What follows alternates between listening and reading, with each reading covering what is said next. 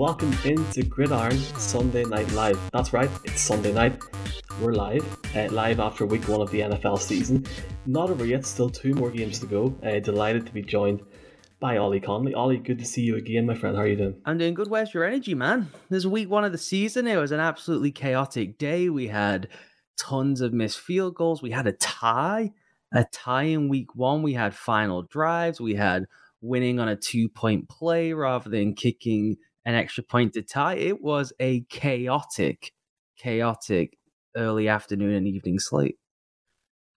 The really funny thing was, and we'll get into this in a minute, the first like 30 to 45 minutes of the NFL Sunday was really like, it wasn't quiet, but in, in reality, in terms of different Sundays, it was a bit quiet and then it just, it just exploded, man. Yeah, it was, um, it, it was it was crazy, really. Um, and I know we're going to dig through the games. I think we should just kind of lay out to the people the point of this show. Some people will be listening to this uh, in podcast form. We're going out live across all of the Gridiron social channels. If you do indeed stay up in the UK or wherever you're listening around the world for Sunday Night Football every week, Michael and myself or a rotating cast of Gridiron hosts are going to jump on in this time slot to kind of quickly recap some of the the most interesting storylines from the day. Then on Monday, there'll be more of a deeper dive into certain topics. We're gonna hit on like what one or two of the the biggest topics, but it's funny because we were texting just before, right? What should we talk about?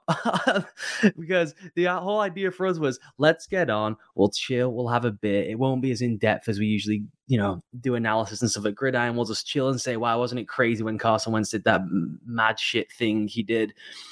And as you just go down the slate one by one, like, you know, I'm sat there at seven o'clock going, man, the Dolphins pasting the Patriots is going to be a big storyline. And it's probably ninth on the slate now.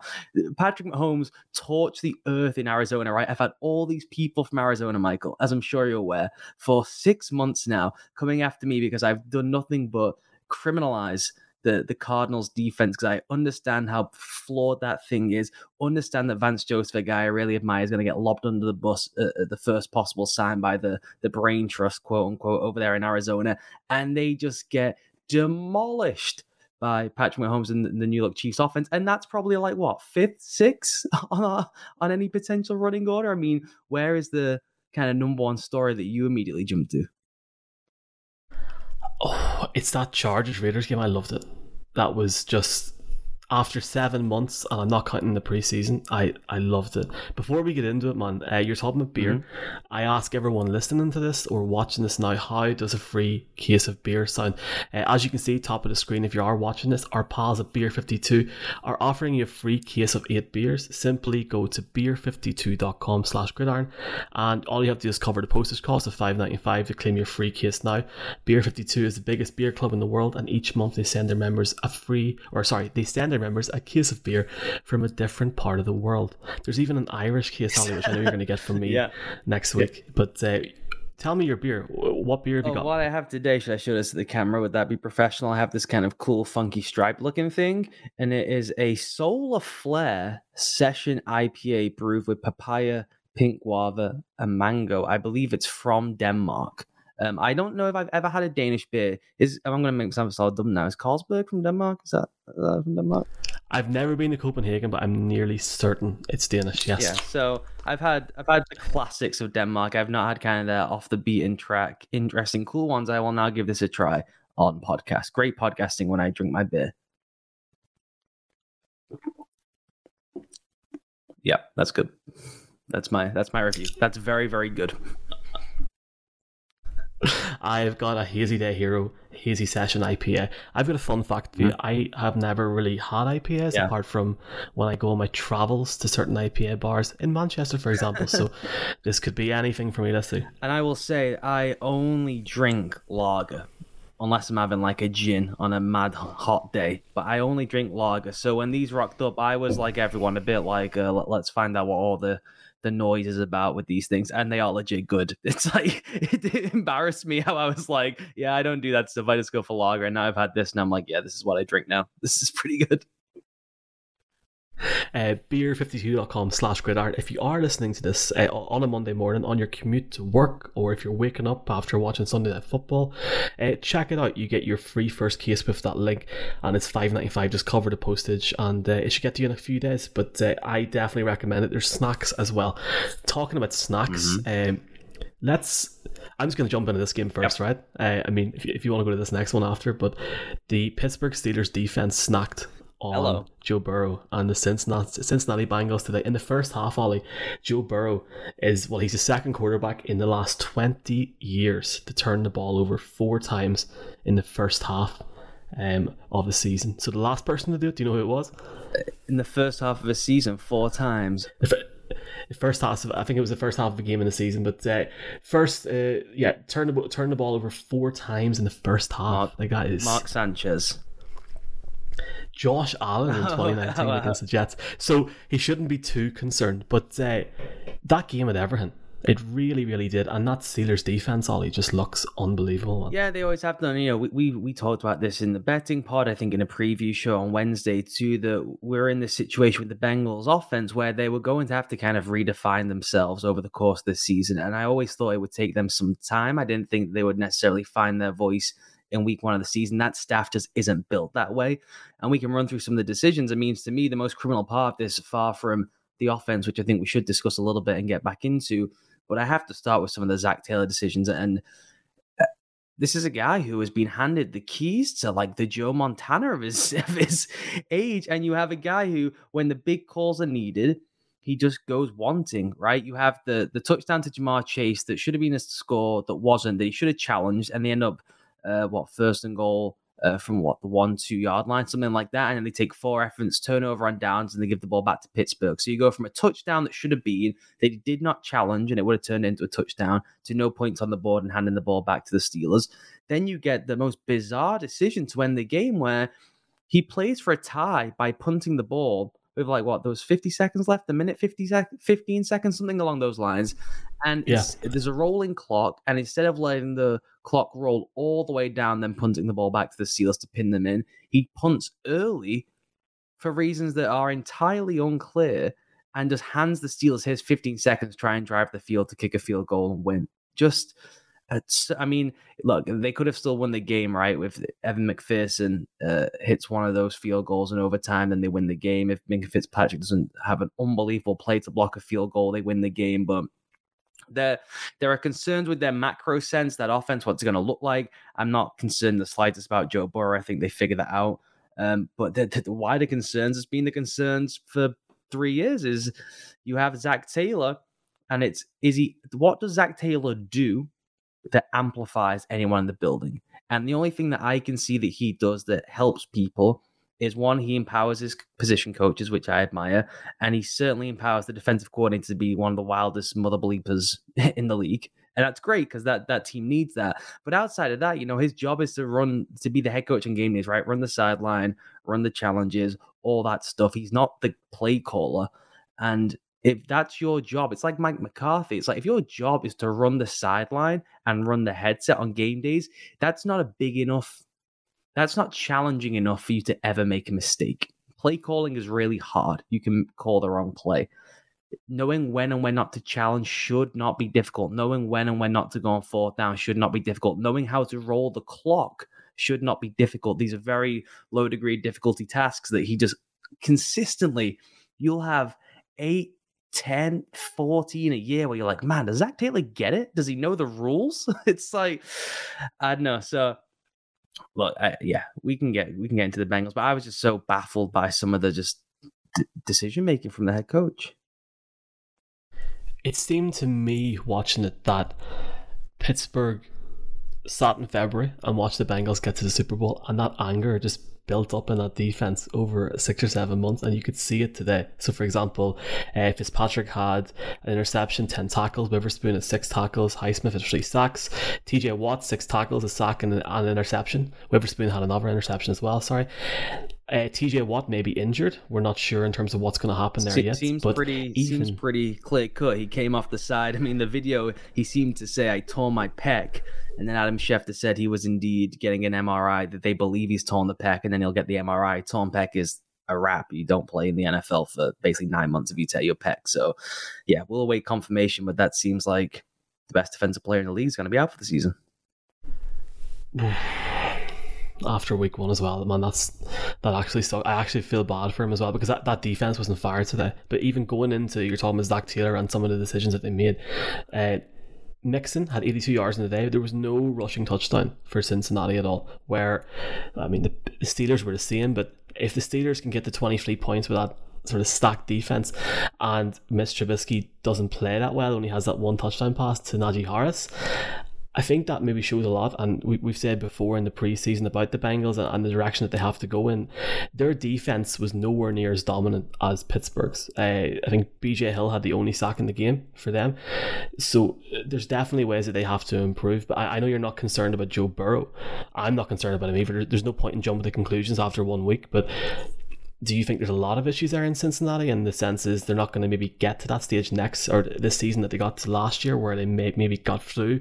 And the AFC now we've seen tonight, it's so stacked, man. It's ridiculous. Yeah, well, there was always going to be a regre- regression. They were never a juggernaut, right? They didn't just roll people last year. They kind of snuck into the playoffs and then got hot. And they had, they they were always last season. This way, it's funny with I know that the gridiron staff, particularly Will Gavin, has had this mad back and forth with Bengals fans throughout the week acting as though they just crush people, right? And they just KC'd their way through the entire league over the span of 17 weeks. They were always a game plan team last year. So they had a game plan against the Niners last year, both sides of the ball, outstanding game plan and just, and just uh, ripped them apart. That second half against the Kansas City Chiefs, right? They got toasted in the first half of that game, right? Then they, they then they deploy the drop eight coverage in the second half. It breaks uh, Patrick Mahomes' brains and they're off to the Super Bowl. So they, they were always that kind of team. They were always boom and bust week to week, and their design of their systems are pretty boom or bust. They were not a heavy sack team last year. They were a heavy pressure team, and they forced a bunch of turnovers on offense, as we've addressed throughout the start of the season. It was so down the field heavy. 11% of the offense was go balls from Joe Burrow. That was not sustainable at the rate he was hitting it at. So they had to adjust and adapt over the course of the season. And something that I wrote about last week was Burrow just was not a very good player against the blitz two years ago, right? Then last season he just destroyed the blitz. I mean, annihilated best in the league versus the blitz. And if you can contain the blitz package, it makes life incredibly easy for a quarterback. It is the ultimate force multiplier because it just so limits the defensive menu to vanilla looks, and they're vanilla for a reason because the good guys break them too, right? So if you become a quarterback, Rodgers, Brady, all those guys who just destroys the blitz. That's how you break a defense over its knee because they cannot really disguise anything anymore unless they're really, really creative on the back end, and most defenses aren't. So what we knew was going to happen was defense were going to back up, retreat, retreat, retreat, take away the deep ball, and they know they have to play bland. So what do you do? You keep everything in front of you and just say, we're going to be bland. We'll just give him space and say, can you drive 14 plays over and over again. Can you have six drives of 10 plus plays? And that's really, really hard. And that's what happened to him today. He gets frustrated. He wants to take deep shots. And that first half performance, it was so evident that he was wanting to gun down the field, right? The Steelers are backing off, backing off, backing off, playing deep, deep, deep, deep, deep. Nothing behind us. Deepest, deepest man. And he just got pissed off and he would just lob it deep. And there was what was what was it in the end? Five turnovers? So that is something that was always going to have to be addressed. If anything for the bengals if i'm being honest with you i think this is uh, helpful for them long term because I think it forces an immediate understanding in the building. The coaching staff will have known in the offseason we have to readdress the offense. The run game last year was embarrassing schematically and wasn't that productive. So they probably worked on that in the offseason. They will have known they had to change the design of the passing game because of how defenses adjusted to them last year. And when you got young guys as good as Ja'Marr Chase and Joe Burrow, and Joe Burrow is walking around with a cigar and a fur coat saying, I'm Joe Montana, and Ja'Marr Chase is walking around with uh, a cigar and a fur coat saying, I'm Randy Moss the temptation is to say, fuck it, man. Let's just go throw it over the top of those guys. How deep can they get, right? So having that kind of embarrassing first half performance, I think will settle them down and say, man, we like to win football games. And throwing to Ja'Marr Chase underneath, that's not a bad thing, man. He's still one of the best in the league at catching the ball after the uh, making yards after the catch. Go look at what Justin Jefferson did today. It was not throwing over the top of the defense, it was catching the ball and then running with it. So I do think long term they needed to kind of shake everyone together week.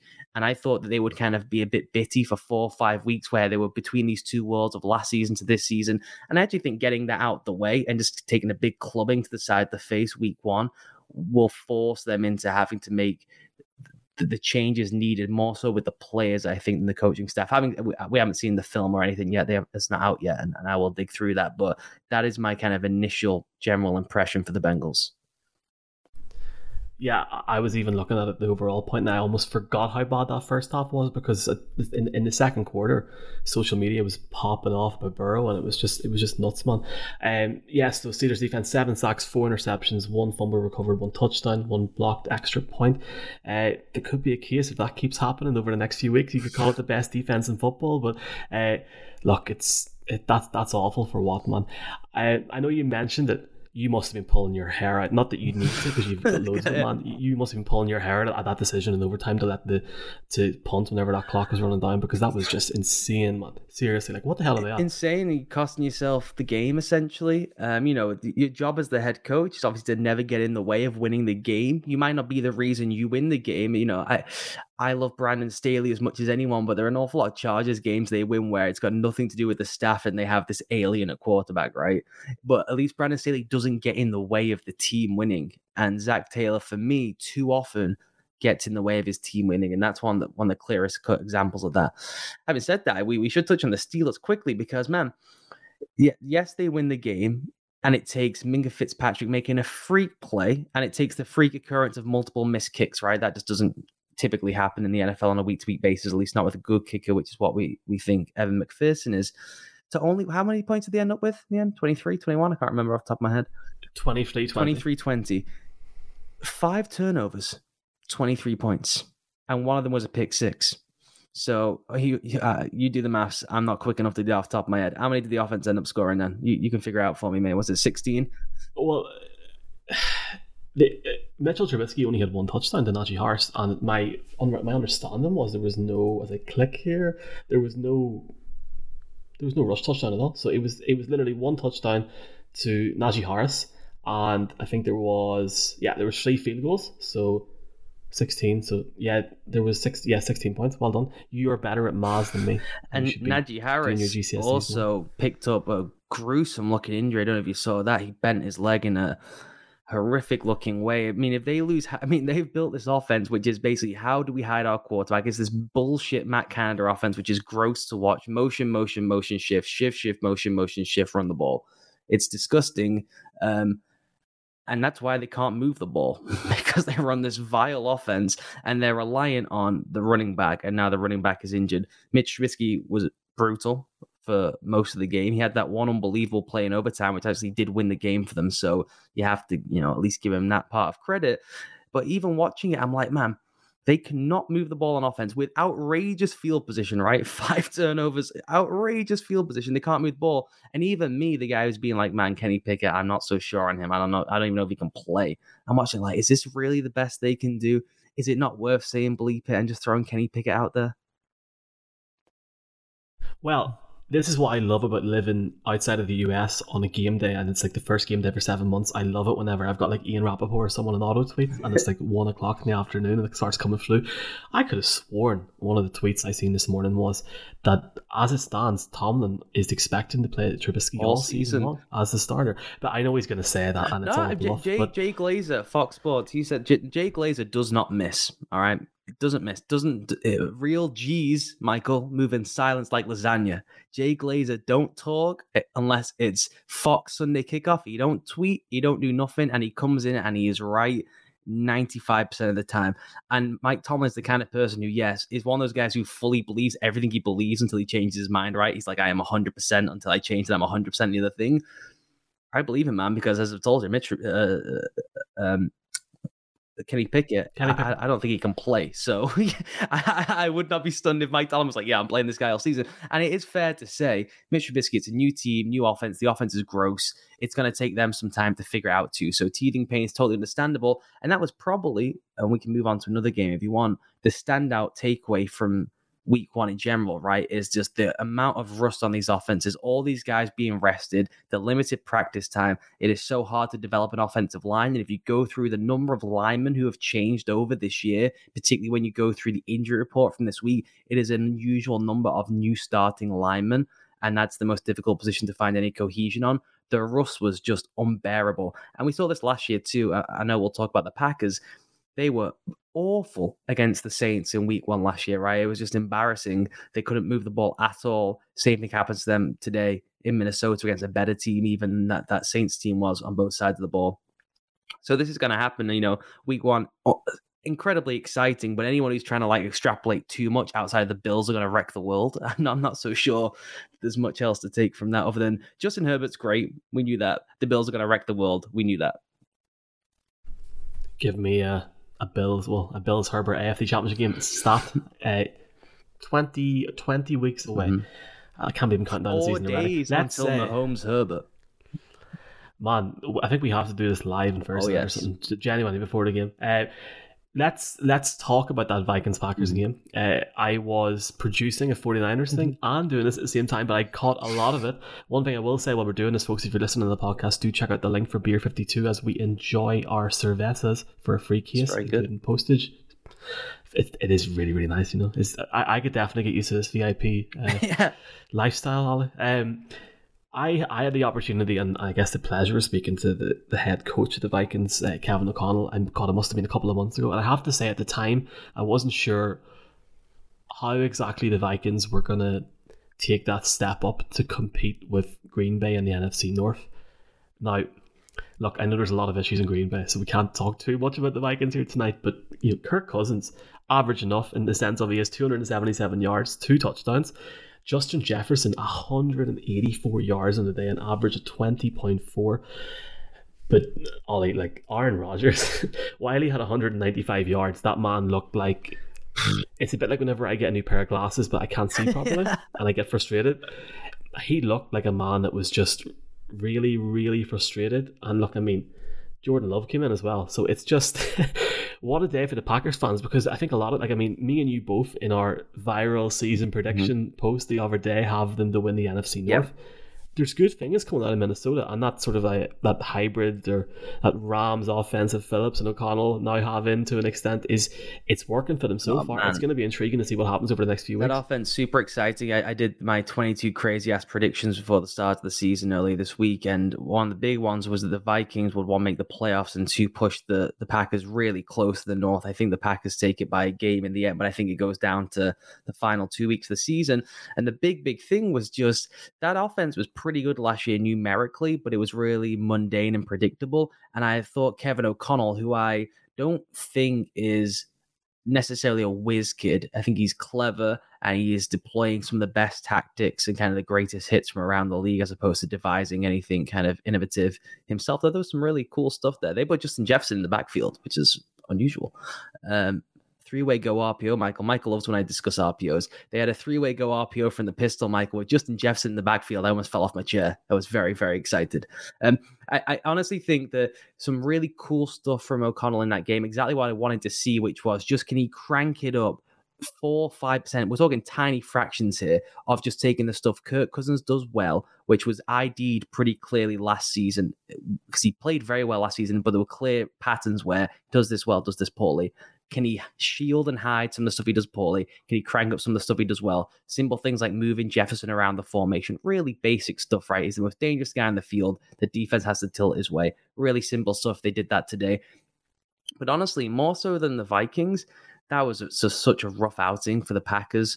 So much drop zone, not having Jaire Alexander travel with, um, with Jefferson, just a bizarre decision, right? It makes sense to me. I'm all for coaches coming up with a game plan. You know, these guys spend six months in caves trying to figure out how do we slow down Justin Jefferson. Okay, you want to play zone coverage, totally understandable, makes a ton of sense. Keep everything in front of us. We do not believe Kirk Cousins can can rip the ball over the top of our heads, and we think he'll make a mistake. Same thing as we discussed with Joe Burrow, right?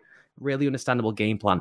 When you come out like that, and then you wind up with Za'Darius Smith, your pass rusher stood over the top of Justin Jefferson and he cooks you for 20 yards, you have to turn around the sideline going, you know that thing we spent six months building? It's bullshit. it doesn't work. We have Jaire Alexander. Should we try just for a drive or two having Jaire Alexander travel and cover Justin Jefferson? Good idea, lads. Let's give that a go. That should be the response. And instead they stuck to the game plan that was just poor and they, they got they got ripped apart. I mean, they were much better in the second half, fortunately, but there were so many issues in that first half, which is a concern. I, I, I do think honestly that the Packers will be fine. Um, I don't know what was your general thoughts in terms of let's let's do the Rodgers discussion. Then that's the defense covered off the Rodgers. It's gonna be the big story. I did not think it would take him ten minutes. I, I thought he could hang on for maybe two weeks before he took it. I, I thought the Odell Beckham signing would be the day wherever Odell winds up, probably in LA, would be the day he took his first passive aggressive shot at people. Instead, it took him eight minutes and he blew his lid that was literally my next like discussion point or question about Aaron Rodgers. First off, I think there's there's a number of different factors. That first half, uh, they went. I had to look back. They were 17 nil down mm-hmm. at halftime, and the first half possessions, uh, first one punt, punt, downs, punt, interception, half. I mean, that's a hell of a half for, for Aaron Rodgers. I was surprised how quickly he got frustrated. And not just that, but I was surprised at the manner he got frustrated. He wasn't like he wasn't scoring up to someone like I seen Brian Daboll get up to Brad, Daniel Jones, and it worked yeah. for them, and they end up with the Giants. But it was almost like he wasn't getting his own way, and I think he he spoke to the Fox analyst on the on the sideline and mentioned that Davante Adams was a safety net. Now, if I'm a Packers fan and somebody describes Davante Adams, the, the star wide receiver that was there over the last few years, as uh, Aaron Rodgers, who just got a massive payday, as his safety net, mm-hmm. I mean, a guy on that much money needs to be throwing the ball to anybody. I think the the whole concept of maybe st- saying that you've got AJ Dillon, Romeo Doubs, Tonyan Watson there, and maybe they're not experienced enough. Some of them, I think that's complete rubbish and he needs to find a way to make it work. I mean, it's not just him, but obviously the OC, the team needs to find a way to build it around him, and that might take time. But my thought process is how long is Aaron Rodgers prepared to give it? Is he prepared? I mean, look, the NFC in comparison to the AFC is it's not great, Ollie, is it? Let, no, let, us be very honest. The thing I'll say, like Rodgers, they they had 12 yards to wide receivers in the first half.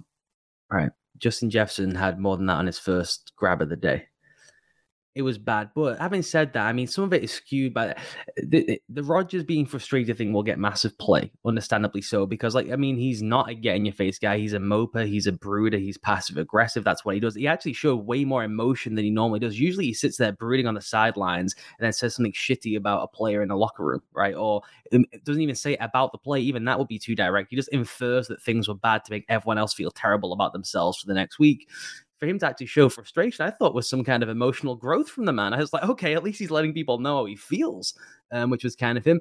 Uh, I don't know what people expect a Hall of Famer whose legacy is on the line week to week, essentially now, because we don't know when he's going to retire. It could be tomorrow, it could be in three years. When he hits a deep shot to Christian Watson in stride, who was brought there to be the deep threat, and the guy drops it, right? Uh, that is not rookie stuff. It's not like, oh, well, he's a rookie, he drops it. A rookie stuff is, hey, we're running a deep option route. He read the leverage the wrong way, goes the wrong way. Oh, he doesn't really understand the timing of routes. You know, in college, it's three, but three can be four because there's not really timing in college. In the NFL, it's three and you best be there. It's three with the hits, you best be there. You best hit your landmarks. That's rookie stuff. Rookie stuff, not understanding the hand signal when you make a check, Re- misreading the RPO. We saw that in um, the Giants game where they, they blew um, they blew the screen where the guy, oh, it was with Rodgers actually in the Packers game. They blew the screen because the guy didn't turn his head around in time to find the screen. That's rookie stuff. Just dropping the ball 40 yards down the field, that's just talent. That's not rookie stuff. So I know. I, I, I've said this throughout the offseason, man. They are going to get into situations where it's third and medium and they just need a dude and they lack a dude. And I think they will be fine for the regular season. That Vikings team, like I said, I think is pretty good. I think they'll run the hell out of the ball for most of the season. I think the tight ends are pretty good. And once the offensive line is healthy, remember they didn't have Bakhtiari, they didn't have Jenkins today. The two starting tackles didn't play, and that's two of the best tackles in the league. So it's, it's a pretty major loss for an offense.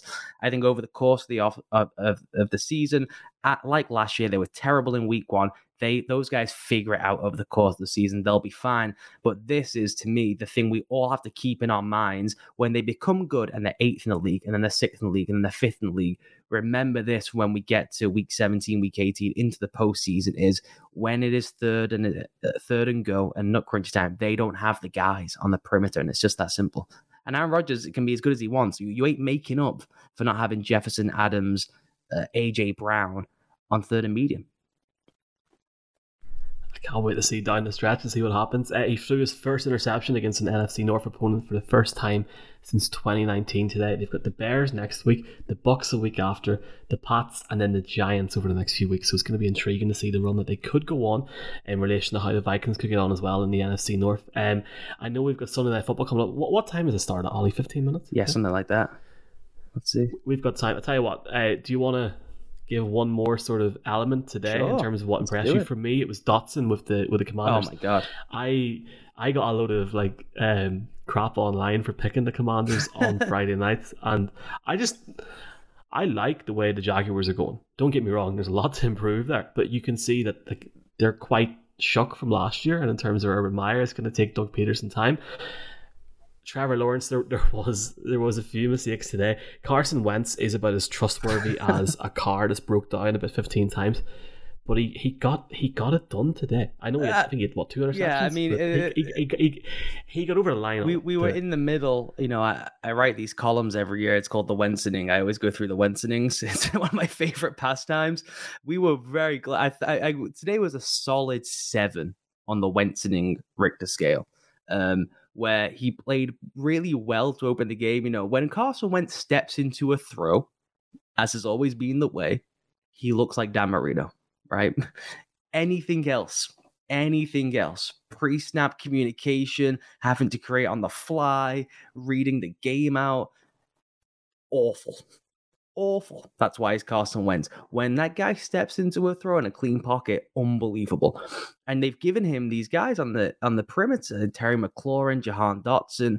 These are just margin of error guys, right? They just make the margin of error so broad for him because they're so special. The Jahan Dotson touchdown, the out and up, is just a thing of beauty. Unbelievable stuff from him. One, the route, and then obviously be able to track and find it. But then we still got we still got Carson doing Carson things, throwing an interception on a screen, throwing an interception the drive before, because the guy just cannot help himself, cannot get out of his own way. And he was fortunate he was playing the Jags because, I, like you, I, I think they're going in the right direction. Still believe in Trevor Lawrence, like the Doug Pederson fit with him. But that that first half, they were and the particularly the first quarter, it's like they were playing in a different league. It's like they didn't know what sport they were turning up to playing. It was it was unbelievable. So the only thing they really have to hang their hat off coming out of this, because because Lawrence had the awful interception to end the game. Travon Walk would be the thing. So that guy is a, that guy is a, is a dude. Going back to who's got dudes, who's not. I mean, he has made the freakiest play of the of the of the season so far. I thought. I know T.J. Watt had a couple, but the the interception off the the screen is mad. When you look back at it, where he has his arms to where his feet are, right? Because the guy's a tree. It looks photoshopped. It looks like Stretch Armstrong or something. It's insane. The guy's six seven with the biggest arms in the NFL, and the, the, he uses them. So that that would be the positives for them. Um, I wouldn't get too hyped up about Carson Wentz right now. He had an unbelievable half. He had three awful drives. Then he had an unbelievable throw to end the game, and that right there, my friends, is the the full Carson Wentz experience. There's a title for this podcast, the full Carson Wentz experience. Uh, when when Walker made that play, I thought they're going to go win this game, and then I realized they're not. It's the Jaguars. They'll still find a way. Um, right. Um, if you're listening to this podcast, check out the Beer Fifty Two link in the link below. If you order, all you have to do is pay your postage. You get a free case of beer. We got our cases of beer. There's some snacks as well. Really, really good. Um, and I guess for the podcast uh, segment of this show, Ollie, thank you very much for your time, man. I know we'll probably chat a good bit during the week about week one stuff. Yes, I'll be speaking to you in the week. Gridiron show coming up on Monday evening, folks, as well. Thanks for listening.